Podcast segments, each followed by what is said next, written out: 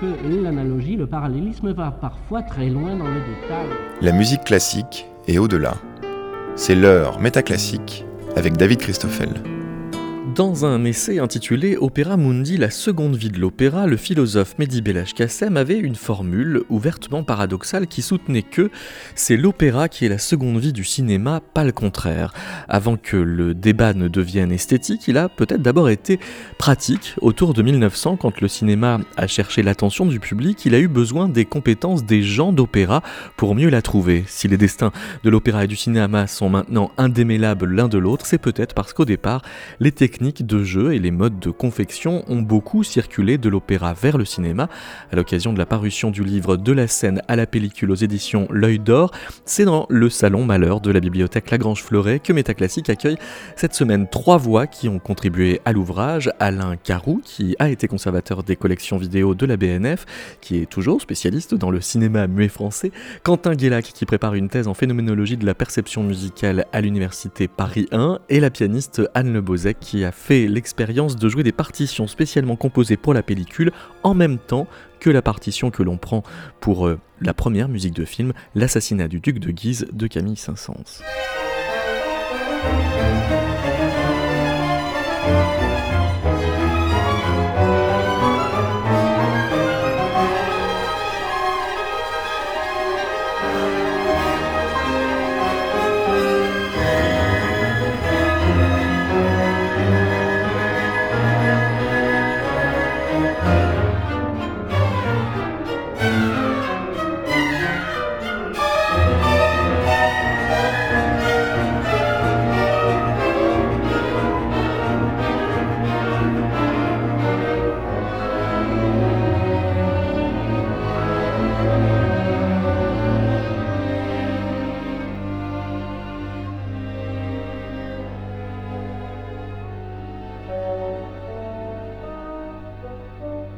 Bonjour Alain Carou.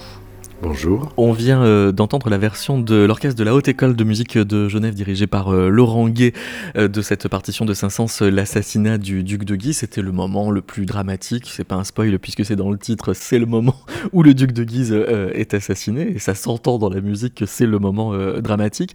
Cependant, quand on dit que cette partition est la première musique de film, bon, déjà il y a un petit anachronisme, j'imagine, de l'appellation musique de film, mais surtout, peut-être qu'on oublie que c'est d'abord une pièce cinématographique avant d'être un film voilà, évidemment, comme toutes, euh, toutes les généalogies, comme toutes les premières fois, il s'agit d'une reconstitution a posteriori. C'est une fois que la musique de film est devenue une institution, que pratiquement tout film s'est accompagné d'une musique, qu'on est parti se chercher euh, de grands ancêtres et que Camille Saint-Saëns, euh, avec toute la, notoriété euh, qu'il a conservée euh, après sa mort, euh, a pu passer pour le père de la musique de film.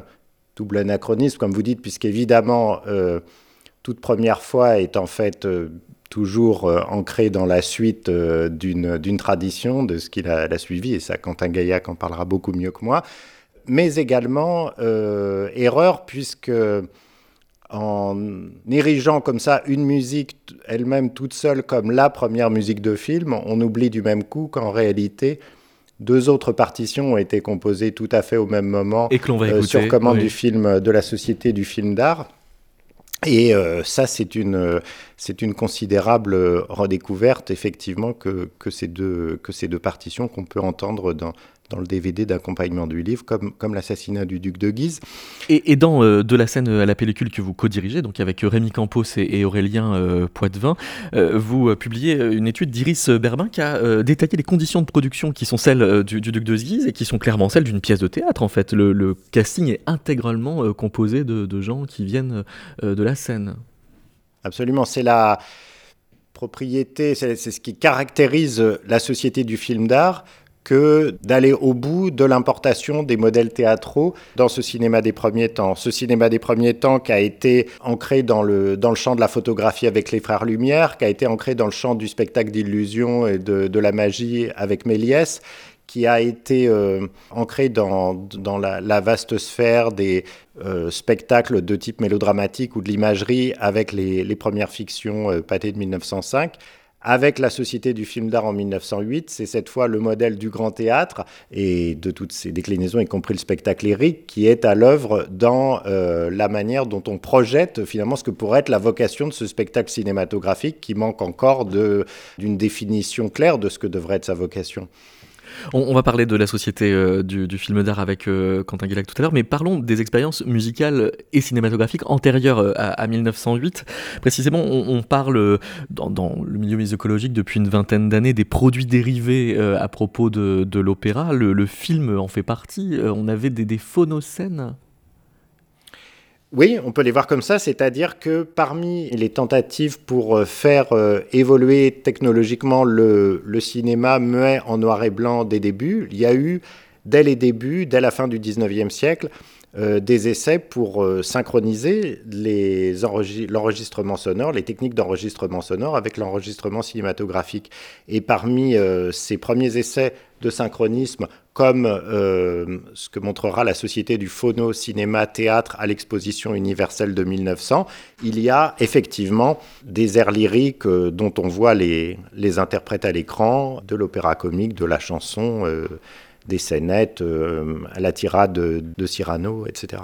Parce que quand on dit que le premier euh, film parlant euh, est le chanteur de jazz, qui date donc de bien plus tard, de, 1927, ce qu'on veut dire que c'est que c'est la première fois qu'on met du son sur une pellicule de cinéma, tandis que dans les années de 1900, on, met un cinématographe en marche en même temps qu'un gramophone. Alors en fait, même pas, parce qu'en fait, le chanteur de jazz est encore un système d'enregistrement sur disque, le système synchronisé avec du film. C'est vrai qu'il va y avoir dans la foulée euh, le système d'enregistrement du, son sur film qui va venir euh, euh, rendre ça obsolète. Non, en fait, là aussi, finalement, on est dans une sorte de reconstitution un peu a posteriori d'une première fois avec le chanteur de jazz. Il y a eu, dès les débuts du cinéma, avant finalement que le spectacle cinématographique muet s'institutionnalise et qu'on s'installe euh, dans les années 20 euh, pour une assez longue durée dans cette forme-là, il va y avoir de nombreuses tentatives, entre autres de la société Gaumont, pour, euh, mais, mais, de plein d'autres, pour trouver le moyen de rendre le film parlant, chantant, et finalement euh, de rendre le producteur maître de la dimension sonore du spectacle comme il est pratiquement maître de, l'image. Parce qu'il me semble que oui, Jonathan Stern raconte que dès les années 1870, on a organisé des projections parallèles euh, lumineuses et, sonores puisqu'on avait tous les appareils déjà euh, disponibles, il n'y avait plus qu'à tenter de synchroniser. Oui, oui, c'est ça. C'est-à-dire qu'on est euh, au départ dans, on fait fonctionner deux appareils en même temps. C'est un peu ce qui se passe avec le, le phono cinémathéâtre à l'Expo universelle. On lance un projecteur, on lance un phonographe, et puis vous avez deux moteurs dont on espère qu'ils vont pas trop dériver, qu'on va contrôler à peu près leur arrivée. On est très loin d'un synchronisme labial. On peut éventuellement jouer sur la vitesse de projection, pas sur celle du, de l'enregistrement sonore sous peine de, de pleurage. Euh, et puis arriver à, peu près à quelque chose. Et puis les sophistications successives, euh, euh, ça va, vont consister à essayer de, de mieux synchroniser ces, ces, deux moteurs. Mais c'est finalement le fait de pouvoir coucher le son sur film qui va résoudre le problème à la fin des années 20. Mais ça veut dire qu'il faut, même au-delà de la synchronisation des appareils, synchroniser les performances. Parce que euh, ces phono cinéma théâtre, par exemple, euh, vous mettez dans le DVD qui accompagne le, livre de la scène à la pellicule, euh, un, une phonocène, on dit une phonocène Absolument. Oui, c'est ça. de la chanteuse Jeanne Atto qui interprète la vocation de Diane dans Iphigénie en tauride de Gluck. Mais là, c'est véritablement un playback, c'est-à-dire qu'elle se présente euh, au cinématographe en train de chanter quelque chose qu'elle a déjà enregistré sur le phonographe? Absolument, puisque à cette époque-là de, l'enregistrement acoustique, il faut se placer euh, vraiment devant le pavillon et chanter fort devant pour arriver à impressionner la cire phonographique. Donc quand on la voit euh, à l'écran, elle fait du playback. On la voit faire du playback en s'écoutant? Probablement. On a très peu de, documents sur, euh, sur ce qu'il en était, mais probablement. il faut voir qu'on est, on est dans un spectacle là, à ce moment-là euh, qui est finalement pratiquement un, spectacle unique. Donc on est dans l'ordre d'une performance technologique parce qu'on n'est pas encore en 1900 à un moment où on peut reproduire en série cet enregistrement sonore. On est avant euh, la capacité à reproduire en série les enregistrements sonores. Chaque enregistrement est, euh, unique. Et donc, le phono-cinéma-théâtre, c'est euh, un dispositif qui peut circuler de lieu en lieu avec une copie, un, un cylindre ça va être joué à l'Expo universelle et puis dans quelques autres lieux. Mais on est dans une reproduction du spectacle ou d'un petit bout de spectacle, non pas en série, mais aussi unique que le spectacle vivant l'est changement de décor en 1908, là on est, là, on est à un moment où, où le, disque est reproductible en série et où on peut, on peut imaginer de faire des, des reproductions de phonocènes à volonté euh, qui, qui, soient présentés simultanément dans, plusieurs salles en France et dans le monde. On va écouter cette invocation de, Diane par euh, Janato, à défaut de pouvoir la montrer à la radio. Mais euh, pourquoi, Alain Carou, est-ce que ces films ont été restaurés seulement par la Cinémathèque française et Gaumont en 2012 Ah, très bonne question. C'est effectivement des films qui étaient, pour une partie, connus seulement à travers des choses très des copies, euh, des contre-types, comme on dit, de, sauvegarde très tardifs. Et c'est euh, tardivement qu'ont été retrouvés, mais on continue à retrouver des choses, des, nitrates, c'est-à-dire des originaux, euh, dans les archives de Gaumont, qui en plus portent les, couleurs, les sublimes couleurs au pinceau faites à la main, et qui, qui rendent ce, film extrêmement beau, extrêmement émouvant, en plus de, évidemment de la voix qu'on entend de Jeannette.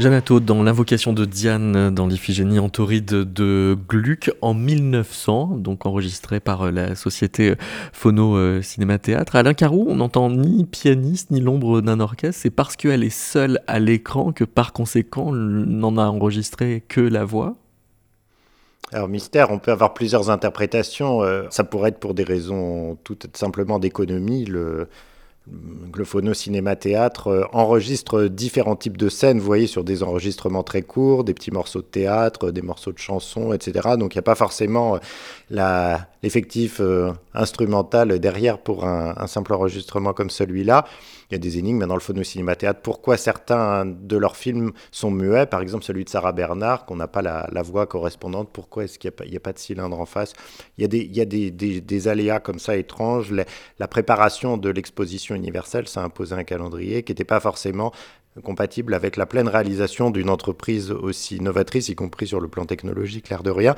Il peut aussi y avoir une autre raison euh, qui est le fait que l'enregistrement acoustique euh, sur cylindre euh, à cette époque-là ne permettait pas d'enregistrer tous les instruments. Il était exclu d'enregistrer des, des violons, des cordes. À part leur, mal, voilà, on pouvait guère enregistrer correctement que des que des cuivres. Donc euh, là, euh, ça aurait pas été. Il aurait fallu faire une transcription pour quintet à cuivre, par exemple. Euh, on n'a pas retrouvé le, cylindre non plus de Émile Cossira qui chante Ah lève-toi soleil de Roméo et Juliette que l'on trouve dans le DVD, donc simplement filmé. Et alors, il y a une chose étonnante, c'est qu'à la fin de l'ère, il sort du cadre qui est fixe, mais il revient aussitôt pour saluer. Oui, voilà, modèle théâtral encore. Il s'agit de montrer au public qu'on peut reproduire d'une manière qu'on considère extrêmement fidèle euh, au regard de la nouveauté du, cinématographe, le spectacle théâtral. Et donc reproduire le spectacle théâtral, ça veut dire aussi reproduire le salut au public, effectivement. Parfois, on a dans d'autres films de la même époque, on peut avoir des rideaux euh, qui s'ouvrent et qui se ferment. Enfin, c'est euh, la reproduction d'une illusion de, théâtre. Et on n'a idée, on n'a pas idée de bouger la caméra. Alors, on n'a pas idée et en même temps, euh, ce serait effectivement euh, techniquement complexe. On est quand même sur des, matériels qui, dont il faut voir qu'ils sont actionnés à la main par l'opérateur. Euh, l'opérateur doit tourner la manivelle de façon, de façon régulière. Donc déplacer la caméra en même temps, ce serait assez compliqué. Mais c'est vrai que de toute façon, c'est le point de vue du monsieur de l'orchestre, comme on dit, qui définit la position de la caméra, en plus de sa fixité. Euh, c'est-à-dire, là encore, la prégnance du modèle, euh, du modèle théâtral. D'où le paradoxe d'un art euh, cinétique qui naît dans un statisme assez insistant. Oui, c'est effectivement un film qui montre la, la prégnance de ces modèles-là on avait hein, inventé la, caméra en mobilité euh, dans euh, les, vues, les vues photographiques lumière, par exemple, le cas connu du, Grand Canal de Venise, euh, où l'opérateur dès 1896 met la caméra sur la gondole. Mais pour représenter un spectacle joué, c'est le modèle théâtral, donc statique, qui prévaut et qui va même dicter sa loi. On sait qu'il y a des opérateurs dans les années 1910 qui seraient désireux de, mettre la caméra en mouvement ou de varier les échelles de plan, euh, pas forcément en mettant la caméra en mouvement, mais en, faisant simplement des plans plus rapprochés au montage. Et il va y avoir une vraie résistance de producteurs comme Pathé à changer les habitudes du, public et entrer dans ce, dans ce modèle-là. Bonjour Quentin Guélac. Bonjour. Alors les auditeurs fidèles de Métaclassique reconnaîtront peut-être votre voix parce qu'au cours de la première saison de l'émission, vous avez tenu le rôle de Boris Béguin dans le numéro Pinaillé, qui était une parodie croisée de la tribune des critiques de disques, l'émission historique de France Musique et les anges de la télé-réalité, l'émission autrement historique d'énergie 12. Mais on vous reçoit euh, aujourd'hui donc en votre nom et parce que vous avez euh, dans de la scène euh, à la pellicule consacré une contribution à cette société, le film d'art dont Alain Carreau nous parlait à l'instant. D'abord, je m'interroge sur le titre, le film d'art ça voulait dire ça s'opposait au film industriel, non pas encore? Alors, je pense que c'était une volonté hein, de la part de tous les collaborateurs de faire du film, en tout cas du cinématographe, euh, un art total. C'est-à-dire une manière de euh, donner euh, à un film, à une pièce relativement courte de, de, cinéma, l'aspect d'une pièce de théâtre, voire même d'un opéra, puisqu'on retrouvait le même type de collaboration que l'on avait euh, l'habitude de trouver depuis euh, des siècles au théâtre, à l'opéra, avec un compositeur, un grand compositeur, un grand metteur en scène, un grand librettiste, un décorateur, un costumier, etc. Donc il y avait cette, volonté hein, de, de, faire du cinéma, un cinématographe qui était considéré comme, par beaucoup comme un, art forain. Enfin, c'est un peu l'expression qu'on retrouve très souvent à cette époque-là. Et effectivement, il y avait une part de divertissement très forte euh, liée euh, à, cette, activité, à cette, euh, ce nouveau média. Et le film d'art, c'est une volonté justement d'hommes de, théâtre de donner, au fond, ces, lettres de noblesse au cinématographe en produisant des films avec des sujets nobles et des musiciens, des, librettistes euh, qui le sont tout autant. Alors comme le rappelait aussi euh, Alain Carousse, c'est dans le cadre donc de ces films que est produit le premier film avec euh, une musique euh, dédiée qui est l'assassinat du duc de Guise avec la, musique de, de Saint-Saëns. Et vous rappelez donc qu'il y en a deux autres qui sont commandés exactement en même temps, le retour du lys de Jules Lemaître avec une musique de Georges Hu et l'empreinte ou la main rouge de Fernand Le Borne pour ce qui est de la musique et le film est de... Paul-Henri Burguet. Paul-Henri Burguet, merci. Euh, et vous rappelez que euh, ces musiques, ces premières musiques de films, sont euh, intégrées dans une série d'événements intitulée Vision d'art, qui se tenait à la salle Charras à Paris, où la musique était jouée par un petit orchestre dans une fosse, si bien qu'on avait une disposition qui était plus proche de l'opéra que de ce que deviendront ensuite les salles de cinéma, précisément. Tout à fait, et les témoignages de l'époque, en tout cas de, des premières représentations et même de la répétition générale qui avait lors de laquelle les journalistes euh, importants étaient, euh, présents, ils étaient étonnés par ce, spectacle qui, justement, ne montrait pas la musique. Donc la musique était dans une fosse, les musiciens étaient dans une fosse et donc invisibles du public, ce qui donnait finalement un charme particulier à ces images mouvantes qui étaient accompagnées par un orchestre de très bonne qualité par ailleurs, puisque c'était des musiciens qui étaient payés au cachet et qui étaient sélectionnés euh, un peu, ils étaient distribués entre les concerts Lamoureux et les concerts Colonne, donc des, grands orchestres de, de, l'époque. Alors si on, prend euh, le, casting un peu dans, le détail du retour d'Ulysse de, de, Jules Lemaître, on a donc euh, Madame Barthé et messieurs Albert Lambert et Paul Mounet qui viennent de la comédie française. De Paul Mounet, on parlera de son frère tout à l'heure avec Alain Carreau. Et puis il y a pour la musique Georges Hu qui lui est connu d'abord comme compositeur de pantomime comme compositeur de pantomime, mais également comme euh, compositeur d'opéra. Euh, alors il, a, il, est prix de Rome, hein, euh, Georges Hus, c'est quelqu'un d'assez important à son époque. Il était à la Villa Médicis en même temps que Pyrénées. Et il est né en 1859, donc pour avoir un peu une idée de sa génération. Et oui, donc il a 50 ans quand on lui fait cette commande. voilà, donc c'est quelqu'un qui a déjà écrit en 1908-1909, qui a déjà écrit deux opéras pour la salle Favard, donc pour l'opéra comique, et euh, un opéra à l'Opéra de Paris. Donc c'est un, un, compositeur qui est joué à l'Opéra de Paris, donc c'est la, la, consécration euh, nationale ultime, hein, de, jouer même européenne. À cette époque-là, en 1901, euh, paraît, enfin, est, joué le, roi de Paris sur un sujet justement très proche de l'assassinat du duc de Guise, puisque le roi de Paris, c'est en fait euh, le nom du, duc de Guise, qui est un peu le, roi, euh, qui se substitue au roi de, France, euh, Henri, III. Donc Georges Hue, effectivement, c'est un, grand compositeur, hein, qui n'a pas la réputation de, de Saint-Saëns, en tout cas pour notre regard d'aujourd'hui, mais c'est un, compositeur tout à fait euh, important, et de pantomime, effectivement.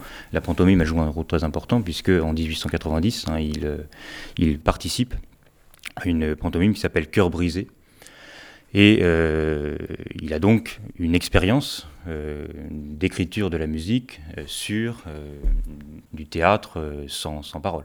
Hmm. Donc il, a, il, est déjà habitué oui, à écrire de la musique euh, avec une synchronisation euh, pour ce genre de, de, théâtre.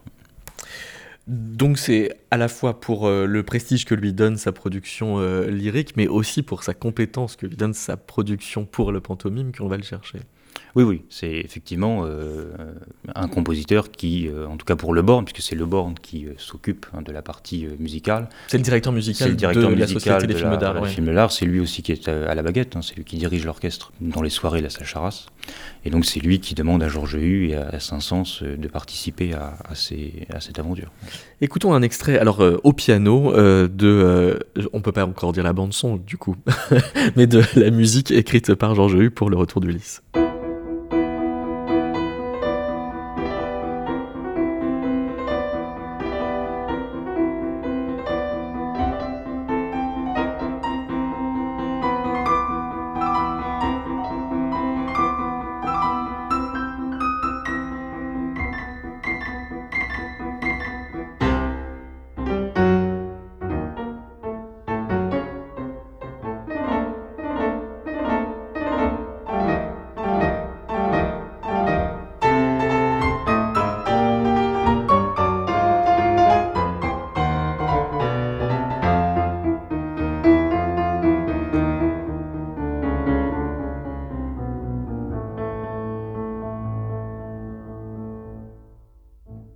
Un extrait de la musique euh, de Georges Hu pour euh, le film Le Retour du Liste dans la version de la pianiste Anne Le Bozac avec qui on s'entretiendra tout à l'heure sur un piano Pleyel de 1915. Quentin Gaillac, j'ai choisi dans les 16 minutes que dure le film le moment de la danse pyrique. il se trouve que la musique en fait est quasiment jamais intra-diégétique dans ces films-là, mais elle est parfois chorégraphiée. Alors effectivement, il y a des scènes euh, qui euh, se prêtent particulièrement à de la musique euh, qui dans le jargon de l'opéra serait plutôt une musique de divertissement, puisque ce sont des, pièces, des morceaux pardon, de, la pièce cinématographique qui ne racontent pas d'histoire, qui ne font pas non plus véritablement avancer l'histoire ou d'une manière marginale, et ce sont des moments d'arrêt, hein, d'arrêt, dans lesquels les personnages euh, bah, finalement parade ou danse euh, sur scène. Et on a effectivement affaire à ça dans la, danse pyrrhique, donc, qui est euh, effectivement une, référence à un type de danse antique. Et Georges Hu ici utilise des modes antiques, en tout cas certaines références un peu grossières à un style, en tout cas antiquisant qui avait euh, une certaine, euh, qui était à la mode à cette époque-là, en tout cas depuis une vingtaine d'années déjà en 1908. Ouais, qu'Isadora Duncan, voilà, qui, euh, qui, avait remis à l'honneur la danse, la danse, la danse grecque, en tout cas d'inspiration grecque, à partir notamment des travaux de Maurice Emmanuel, qui avait publié un livre très important hein, sur l'orchestique grec et qui a eu une influence considérable sur les compositeurs de cette époque-là. On peut penser à Fauré, à Saint-Saëns, qui ont écrit dans le style antique à partir de ces recherches-là. Donc Georges Hu fait partie aussi de, de ce mouvement, de ce courant-là. Oui, c'est des proches hein, d'Isadora Duncan, c'est les mêmes musiciens, c'est les concerts colonnes, c'est... Exactement, c'est les mêmes, c'est les mêmes musiciens. Vous expliquez que quand on étudie la musique euh, de Saint-Saëns pour euh, l'assassinat du duc de Guise, on a surtout tendance à relever les, leitmotifs, les, thèmes conducteurs, les influences, au point, vous dites, de négliger l'univers multiple du spectacle vivant qui en fournit les intentions. Et quand vous faites euh, repartir la, musique de, cinéma de la musique de scène, c'est alors vous donner plus d'opportunités d'en trouver la, spécificité, sauf que c'est une spécificité qu'on va penser en multipliant les points communs avec le théâtre. Exactement, c'est-à-dire que je pense que, comme le disait euh, Alain Carou tout à l'heure, euh, on ne peut pas euh, penser ni la façon dont on fait les films d'art, ni la façon dont on écrit la musique pour ces films-là, à partir de ce qui s'est fait après. C'est-à-dire que Saint-Saëns, il a en tête, au fond, la scène, la scène d'opéra ou la scène de théâtre, hein, quand il écrit des, des musiques euh, pour euh, une scène d'Antigone, par exemple au théâtre, à la Comédie Française, ou aux arènes de Béziers ou au Corrégie d'Orange. Hein, euh, bah, il écrit au fond une musique qui s'inscrit dans l'unité d'une scène. Et on retrouve ça dans l'assassinat du duc de Guise, où on voit que chaque scène a son unité musicale très, très, très forte et, évidente à l'audition. L'opéra, euh, Alain Carou, dans ces années-là, c'est donc le modèle pour euh, le cinéma, y compris dans le choix des sujets. Euh, on a un grand succès de Georges Méliès avec la damnation de Faust de Gounod. vu de, des années 2020, ça nous paraît pas si évident d'aller, quand on fait du cinéma, dans ces années-là, chercher du Gounod. Oui, mais c'était sans doute effectivement l'opéra euh, le plus joué en France euh, à cette époque-là, à l'Opéra de Paris, mais aussi dans des opéras de, province. C'était aussi, au-delà du, public qui avait les moyens et les habitudes d'aller à l'opéra, euh, tout un public plus large qui, ça, ça avait été très bien montré par Rémi Campos et Aurélien Poitvin dans leur travail sur la scène lyrique autour de 1900. Il y a tout un public qui a plus largement eu connaissance de ce modèle à travers les airs euh, qui circulaient, qui étaient repris, à travers la carte postale, à travers la presse illustrée, etc., etc. Et donc, Georges Méliès apporte à un public qui, pour l'essentiel, euh, n'allait pas, n'avait pas les moyens et n'avait pas l'habitude d'aller à l'opéra, quelque chose comme effectivement euh, le souvenir de toutes ces images qu'on a vues dans la presse, mais cette fois qui bougent et qui racontent euh, cette histoire à l'écran. Tout cela accompagné par une musique qui en tout cas a été proposée par Georges Méliès à ce qu'on appelait les exhibiteurs de films, donc si on veut les, exploitants itinérants, musique tiré, arrangé à partir de la, partition de Gounod. Donc on était effectivement dans une sorte de mini-spectacle total de type opératique, déjà à ce moment-là, on est en 1904, et pourtant c'est considéré par le droit d'auteur, par l'institution, etc., comme euh, quelque chose qui relève encore du domaine de l'imagerie, de ce type d'exploitation-là. C'est très intéressant de voir que c'est à partir du moment où une salle de cinéma va ouvrir sur les boulevards en 1907, que d'un coup les héritiers des librettistes et de Gounod vont se réveiller et vouloir intenter un procès trois ans après que le film euh, qui est lui de 1904 de 1904 c'est en 1907 que d'un coup euh, ces, héritiers-là, et puis bientôt d'autres auteurs de, de théâtre qui se, jugent plagiés, et c'est-à-dire ont fait entrer sans s'en rendre compte dans leur esprit le cinéma euh, dans l'ordre de la représentation du spectacle vivant et pleinement comme une forme de concurrent du théâtre, alors que jusqu'ici c'était c'était pas le cas. On était plutôt dans l'ordre de l'exploitation de type imagerie vignette certes en mouvement, mais euh, appartenant à ce champ-là, donc en dehors de leur monopole d'exploitation, puisqu'à l'époque, euh, la question de, pour les auteurs d'exploiter, euh, de toucher des, dividendes sur les produits dérivés ne se pose pas du tout. Mais alors quand on fait une version cinéma de Carmen en 1910, c'est pas tant que ça une adaptation de l'opéra de Bizet, finalement c'est de reprendre une figure devenue archi populaire et d'en faire un spectacle de cinéma? Oui, sauf que, euh, sauf que les interprètes, le, décor, etc., sont vraiment euh, totalement pris à la version Salfavard.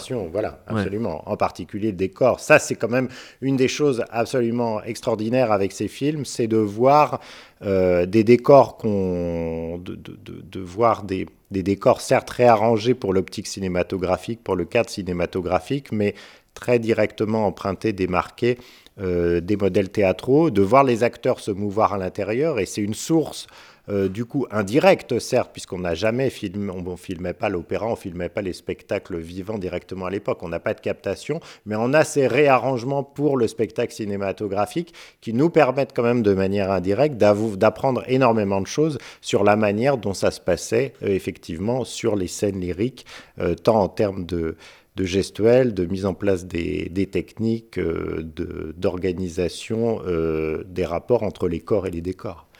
Iris euh, Berbin, dans sa contribution au livre de la scène à, la pellicule, raconte pour ce qui est de l'assassinat du duc de Guise que pour le, décorateur Émile Bertin, la commande qui lui est passée s'apparente presque en tout point à celle qui pourrait lui être passée pour un théâtre, pour une pièce du même titre.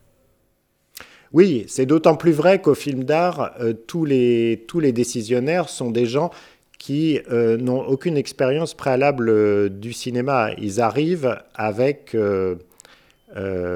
beaucoup de métiers dans le domaine du théâtre, mais beaucoup à apprendre aussi dans le domaine du cinéma. C'est ce qui fait que cette initiative extrêmement extrêmement stimulante, extrêmement bouillonnante euh, et euh, multiforme, va aussi, au bout de deux ans, euh, bah, achoper sur des, des, problèmes de gestion, des problèmes financiers, parce que l'argent coule à flot, mais euh, on se heurte aussi à des problèmes de logistique, d'intendance, de, de bon fonctionnement.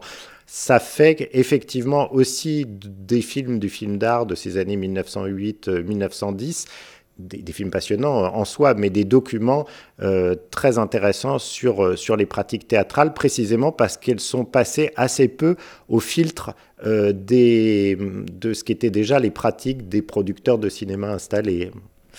Quentin Guélac, dans euh, effectivement ce label, donc euh, le, film euh, d'art, on a dit qu'il y avait eu Camille Saint-Saëns, qu'on avait recouru aussi au service de, Georges Hu pour les raisons que vous nous avez détaillées, et puis le directeur de la partie musicale s'appelle Fernand Leborne, qui lui-même va composer la partition d'un film qui s'appelle L'empreinte ou la main rouge.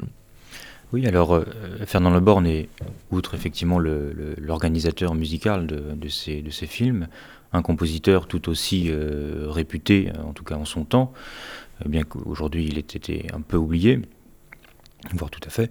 Et il compose euh, donc la musique de, l'empreinte dans un. Alors, en un sens, l'empreinte est assez différente des, deux autres, hein, puisque elle, prend racine, en tout cas, elle a son fondement dans un dans un style de théâtre qui est euh, évidemment différent de par son thème hein, que celui du duc de Guise ou euh, le retour du lys. Hein. Le, retour du lys euh, et l'assassinat du duc de Guise, ce sont des sujets nobles, sujets d'histoire, sujets historiques, alors que l'empreinte... c'est une intrigue policière en quelque sorte. Oui, c'est une intrigue policière. Il s'agit d'un assassinat dont on essaie de retrouver le meurtrier. Et... ce qui est intéressant dans, ce, dans, dans cette empreinte, c'est qu'elle fait jouer aussi des acteurs tout à fait importants de la scène de la pantomime. À savoir et, Séverin. Et de la nouvelle pantomime, justement française, qui avait été un peu renaissante euh, à la fin du 19e siècle, en 1890, à l'époque justement où, Georges Hue avait contribué au cœur brisé. Euh, Séverin avait, avait constitué une forme de, oui, de renaissance de la pantomime française, avec également, et c'est assez intéressant de, de, voir ça, c'est que en 1908, 1909, des premières musiques sont écrites spécifiquement pour le cinématographe, dans le cadre des films d'art. Et en 1890, 20 ans avant, la, pièce qui euh, signe le renouveau de la pantomime française au Bouffe parisien, euh, L'enfant prodigue, avait été également euh, accompagnée d'une musique spécifiquement écrite par Formser. Donc c'était, il y a une sorte de destin un peu parallèle à 20 ans d'intervalle de la pantomime et de, du, cinéma, du cinématographe. Alors on, va y revenir parce que c'est vrai que les deux autres films sont affichés comme des pièces cinématographiques alors que celui-ci est présenté sur l'affiche comme un mimodrame. Mais avant de, reparler de, ce statut spécifique, je voudrais vous proposer de retrouver Anne Le qui ne pouvait se joindre à nous aujourd'hui, que j'ai enregistré il y a quelques jours en l'interrogeant euh, notamment sur euh, les, panneaux narratifs qui arrivent sur les partitions euh, de ces, pièces.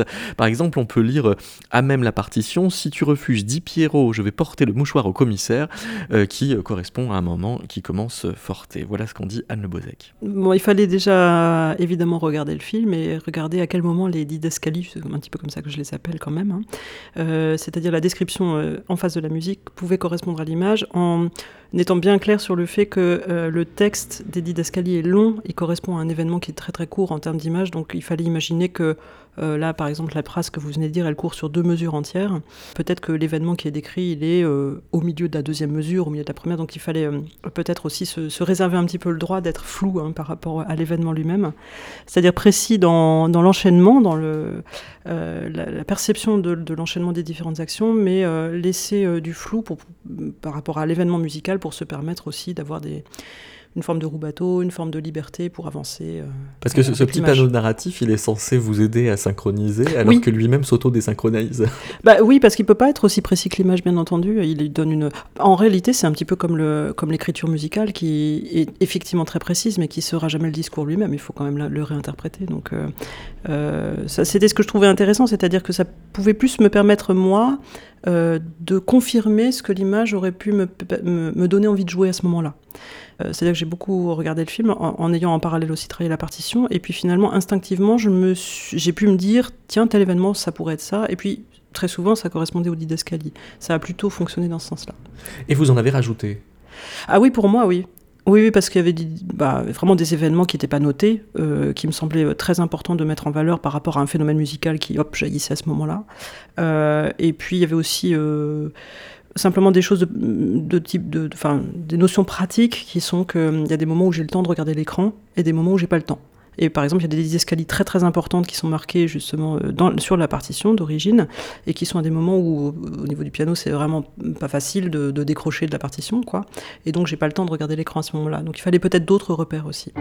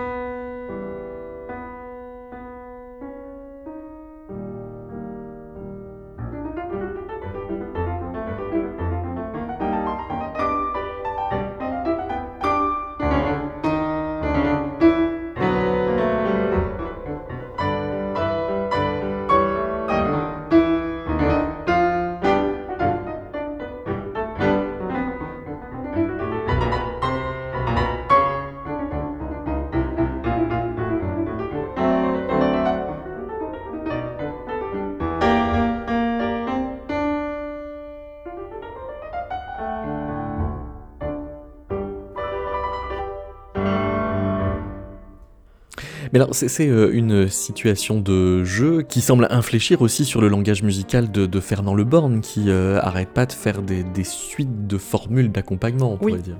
Oui. Fernand Le Borne, dans, sa pratique aussi de chef d'orchestre, de l'orchestre qui accompagnait souvent le, cinéma, était très au fait de notamment des formules de répétition. Euh, c'est quelque chose qui m'a beaucoup frappé dans cette partition. Euh, c'est la capacité de euh, d'utiliser des, motifs, un petit peu comme Wagner a pu le faire. Il y a le motif du mouchoir, il y a le motif de Pierrot. le Pierrot, c'est ben, au clair de la lune, bien entendu. Dès qu'il rentre, il y a au clair de la lune qui sort. Et de temps en temps, ça revient sous des formes interrogatives, sous des formes perplexes, sous des formes agressives, etc., qui vont montrer l'état d'âme de Pierrot. Et donc, il joue avec ça.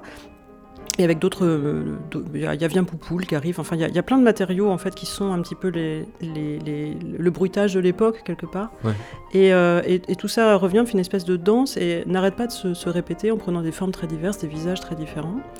Et euh, cet art de la, de la narration par la répétition des motifs, il faut vraiment arriver à, l'organiser, c'est-à-dire aussi à, voir qu'elle est rendue nécessaire par le discours de l'image, par le discours du film, le scénario.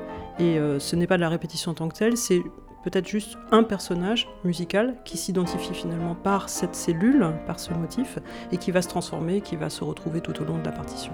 Mais c'est une ponctualité toute particulière parce qu'il faut qu'elle se défasse quand même légèrement pour pas être dans une redondance des, événements euh, tout à fait synchrones. Tout à fait, ouais, il faut essayer d'être un peu plus complexe que le simple fait d'illustrer, euh, c'est-à-dire de, réagir, de, réagir pas à pas, ou, ou, de surréagir à l'image. Hop, là, Pierrot arrive, je vais faire ça, etc. Il faut euh, considérer qu'effectivement l'événement arrive parce que euh, euh, une situation l'a amené à, se produire ou parce qu'une réflexion du personnage l'amène. Et ça, c'est totalement équivalent au discours musical. C'est-à-dire que quand effectivement, quand arrive une, dynamique écrite, un forte, un sforzando, un diminuendo, etc., bon, bah, si on n'a pas compris ce qui avait amené ce forte ou ce diminuendo ou ce sforzando à être là, on, pratique juste une, restitution de, l'écrit, mais ce n'est pas particulièrement intéressant. En, revanche, effectivement, se, mettre dans le discours lui-même, dans le parcours qui fait que ce sforzando, ce forte vont devenir nécessaires et vont advenir alors à ce moment-là, on est, on est, dans quelque chose de plus juste, je pense. Ça, veut dire de rentrer dans une sorte de, vibration avec la, temporalité de la pellicule, euh, et donc d'empelliculer aussi euh, son discours euh, musical, mais de ça, en revanche, la salle peut se sentir solidaire de cette façon de l'interprète de, se connecter à une autre temporalité, celle qui défile à l'écran. Oui, c'est vrai que dans ce cas-là, la salle, elle, elle aurait profit peut-être à regarder le film et écouter sa musique deux ou trois fois de suite, parce qu'il y a tellement d'informations, et puis bon, ce sont des films euh, euh, très théâtraux, hein, de, fait, puisque c'est aussi des acteurs de théâtre ou des mimes qui, qui, jouent là. Mm, donc il y a, au, niveau de, la narration euh, de l'image, il y a énormément d'informations partout. c'est extraordinairement riche et, versatile et, ambigu aussi parfois. On ne sait pas exactement quoi regarder. Et ce qui est absolument incroyable, je trouve, c'est que justement la musique indique ce qu'il faut regarder. Ça, c'est un paramètre auquel je ne m'attendais pas du tout. Euh, mais moi-même, en fait, dans mon visionnage personnel du film, je me suis trouvée complètement euh, orientée par la musique que j'étais en train de jouer. Et euh, suivant que je, d'ailleurs, que je prenais telle ou telle liberté, j'étais amenée moi-même à regarder autre chose de, la pellicule qui était en train de se.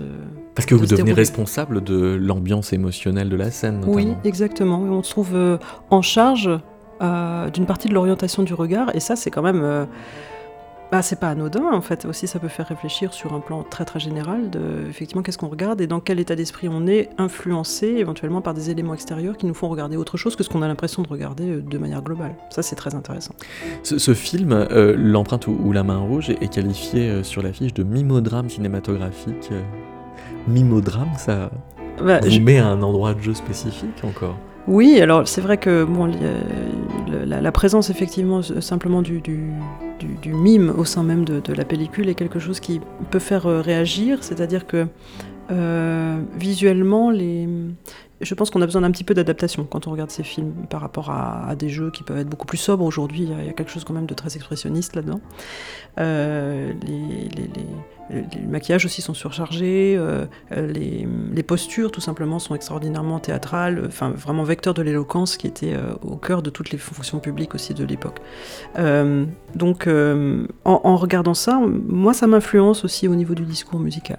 Euh, c'est-à-dire que je vais essayer de trouver quelque chose qui amène vraiment, quand un geste arrive de loin, Par exemple, quand, Pierrot à un moment fait une forme de, pirouettes lui-même pour mettre le mouchoir en valeur ou, euh, un objet quelconque, euh, on sent que ce geste, en fait, chez lui est prémédité. C'est-à-dire qu'il y a un roulement d'yeux euh, qui, serait, serait pas du tout moderne. Hein, dans, un film d'aujourd'hui, on dirait c'est pas possible de faire ça. Mais là, on est prévenu, en fait, quelque chose comme 3-4 secondes avant, ce qui est énorme. Hein, c'est vraiment longtemps. Il se passe déjà quelque chose dans sa tête. Donc son œil vire et à ce moment-là, il va y avoir cette pirouette. Et ça, c'est une temporalité de l'image qui est très, très, très importante à saisir au niveau de la temporalité du, geste musical aussi. Et je me souviens avoir fait un montage vidéo d'un spectacle dont j'étais responsable en Allemagne euh, une année. Euh, et donc j'étais avec le monteur euh, vidéo et on, travaillait sur, sur la sélection des, prises et surtout sur bah, les, moments du montage où il faut effectivement que tout raccorde. Et on s'est rendu compte que euh, pour moi, le raccord était exclusivement musical, c'est-à-dire que j'avais envie de raccorder à des endroits où effectivement le phénomène musical correspondait et qu'invariablement ça correspondait à l'endroit où il aurait monté au niveau de l'image. Et ça, c'était tout à fait passionnant.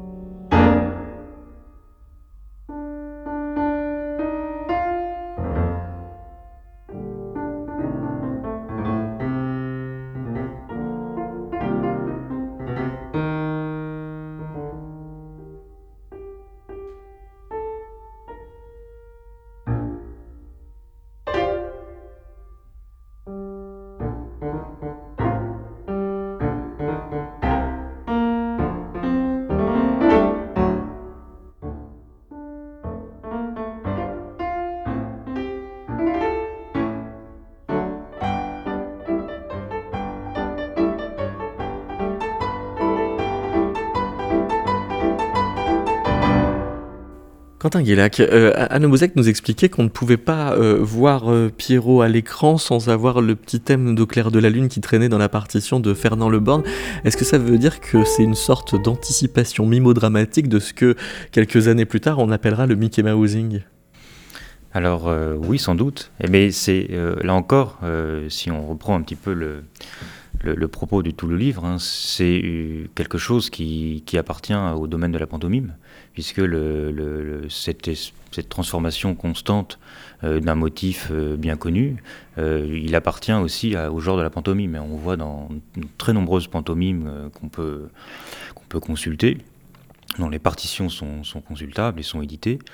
Ce motif de clair de la lune, dans qui est transformé de différentes manières, minorisé, etc. Et dans Le Docteur Blanc, par exemple, hein, qui est une pantomime euh, de, de Pierre Ney, on retrouve également ces, phénomènes, Mickey Mousing, si, on peut dire.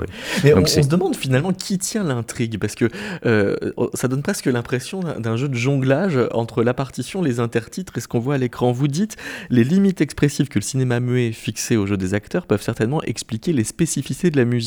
L'absence de parole n'étant pas comblée par la ressource du mime, les situations sont avant tout signalées par les intertitres tout ça pour, que, pour dire après, la musique n'a donc pas toujours comme dans la pantomime à accompagner chaque geste par une figure appropriée à la redire, donc elle doit au contraire confirmer pour le spectateur l'atmosphère que les intertitres présupposent déjà.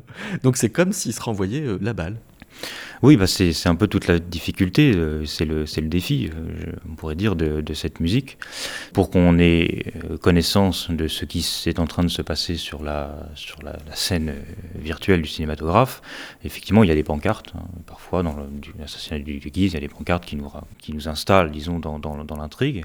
Et la musique ne peut pas, et probablement dans, les premières représentations, l'insynchronisation avait certaines malgré le chef d'orchestre et la, connaissance de, de Loborn de, chacune des pièces, il y avait effectivement une synchronisation qui était peut-être pas tout à fait entière. Et de toute façon, les, la, musique n'avait peut-être pas justement cette fonction précise-là. C'était avant tout aussi une musique d'atmosphère, de, de leitmotiv, de l'accompagnement musical, et qui fait partie aussi de ce que on dira un peu après, hein, quelques années après le film d'art, c'est-à-dire que l'idée que les, images cinématographiques ont quelque chose d'un petit peu fantomatique sans musique, et donc la musique elle est là pour combler le caractère un peu terrifiant encore à cette époque-là de, ces images et de ces, ces figures mouvantes et muettes.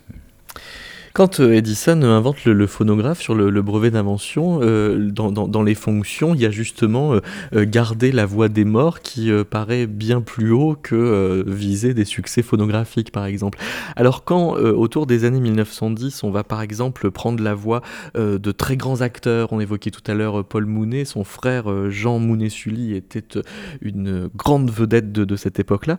Alain Carreau, est-ce que c'était par souci patrimonial, pour garder trace des grandes voix du théâtre ou par, anticipation euh, qu'il y avait là un succès cinématographique potentiel? Alors, euh, me poser deux questions. La question de la voix, de l'enregistrement de la voix, que je crois on entendra tout à l'heure. Euh, Même quasiment tout de suite, oui. C'est une édition, euh, une édition pâtée.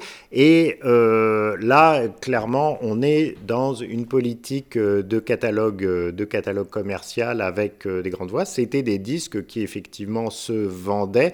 depuis déjà plusieurs années, d'avoir les grands interprètes dans leurs grands rôles, dans certaines grandes tirades. Mais il est vrai qu'il y a aussi, à cette époque-là, par exemple, l'entreprise des archives de la parole en 1911 à la Sorbonne qui enregistre des voix célèbres, Ferdinand Bruno, et qui a une optique patrimoniale. Donc, euh, acheter euh, un disque comme celui-ci, c'était peut-être s'inscrire aussi dans l'idée de, de, constituer une collection qui fasse mémoire des grandes voix de la scène française. On parle beaucoup à cette époque-là du regret qu'on a que, par exemple, Talma, on parle toujours de lui, ou Rachel n'ait pu être à leur époque euh, enregistré. Et on tient à ce que les grands hommes et les grandes femmes euh, interprètes de, l'époque 1900 euh, aient droit, euh, par contre, à la postérité offerte par le phonographe.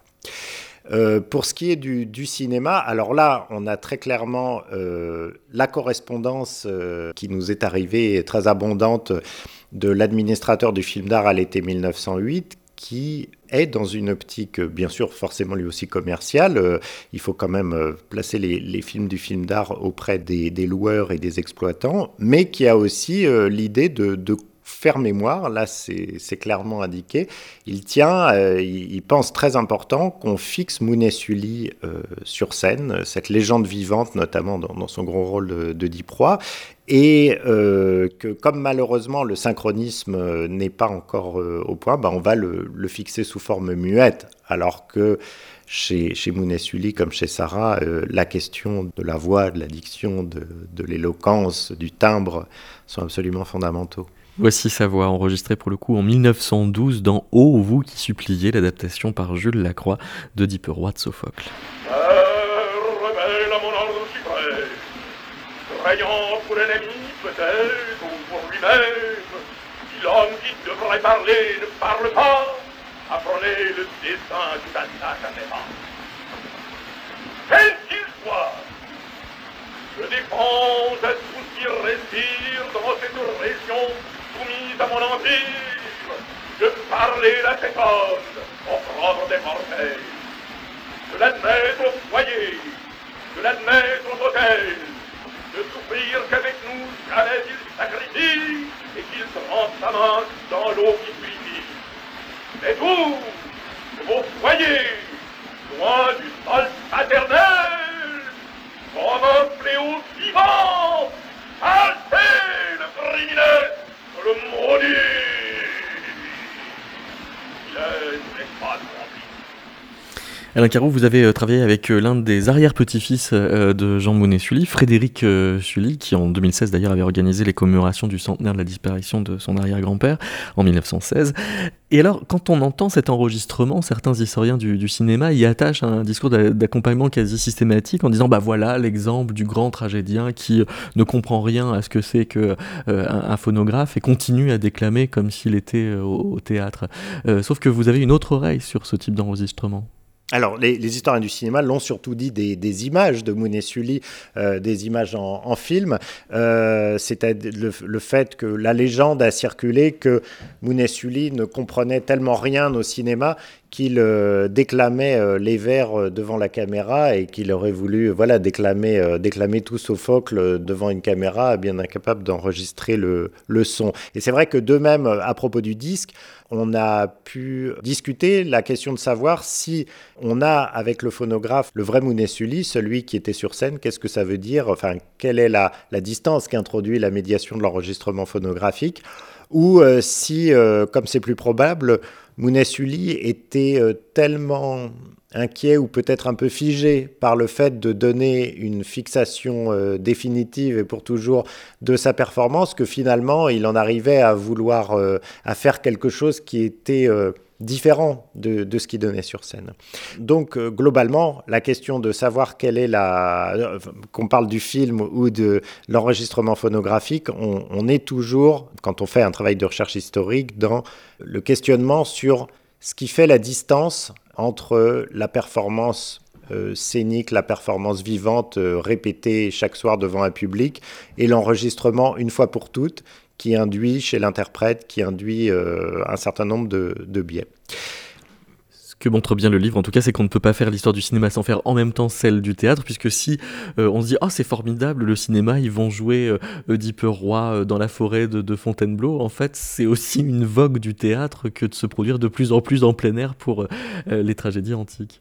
Absolument, même effectivement, c'est très bien que vous le souligniez, c'est-à-dire que le ce vent de nouveauté que paraît apporter le cinéma par rapport au théâtre en, amenant les, acteurs en extérieur, en réalité, est l'accomplissement euh, d'une inspiration qui travaillait le monde de, la scène. Euh, la, Oedipe et Mounassulé en étaient des grands protagonistes. On le jouait en plein air, dans les arènes antiques, dans les arènes d'Orange, dans des...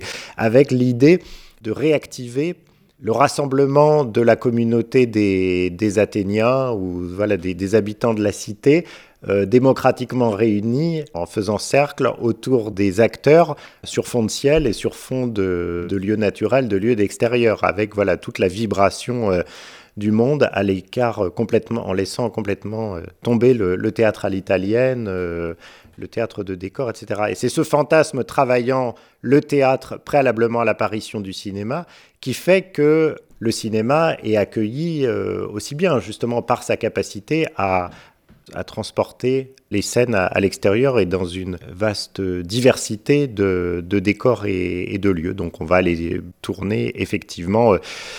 Euh, euh, l'adaptation de, Sophocle, la légende d'Oedipe en 1912, dans des carrières où on constitue le, palais de Polybe, euh, forêt de Fontainebleau, euh, etc., en amenant des, chars euh, attelés sur scène et en, demandant à, Joey Hamann, pionnier du, western à la française, entre autres, de conduire le char du, du roi Laios. Pour euh, terminer cette émission, nous allons euh, écouter une euh, mélodie, le retour de Michel Maurice Lévy, qui pour vous, Alain Carou, a été une sorte de témoin précisément des prestations en plein air de Mounet Sully, puisque il se trouve que ce Michel Maurice Lévy, qui était connu sous le nom de Beethoven pour ses activités de musicien parodiste, avait pour compagnon l'actrice Louise Marion, qui était une des partenaires de jeu à la forêt de Fontainebleau de Mounet Sully. On y revient. Voilà, c'était le Sphinx. Merci beaucoup, Alain Carou. Merci à vous. Merci, Quentin Guélac. Merci. Puisque tu reviens, douce et repentante au coin de mon feu, ôte ton chapeau, donne-moi ta menthe et souris un peu. Ne dis rien les mots ne serviraient guère. Assis-toi plutôt, tâchons d'effacer le mal de naguère, sans en dire un mot. Tu vois, la maison est toujours la même, ton portrait toujours sourit sur le mur, et toujours je t'aime comme aux anciens jours.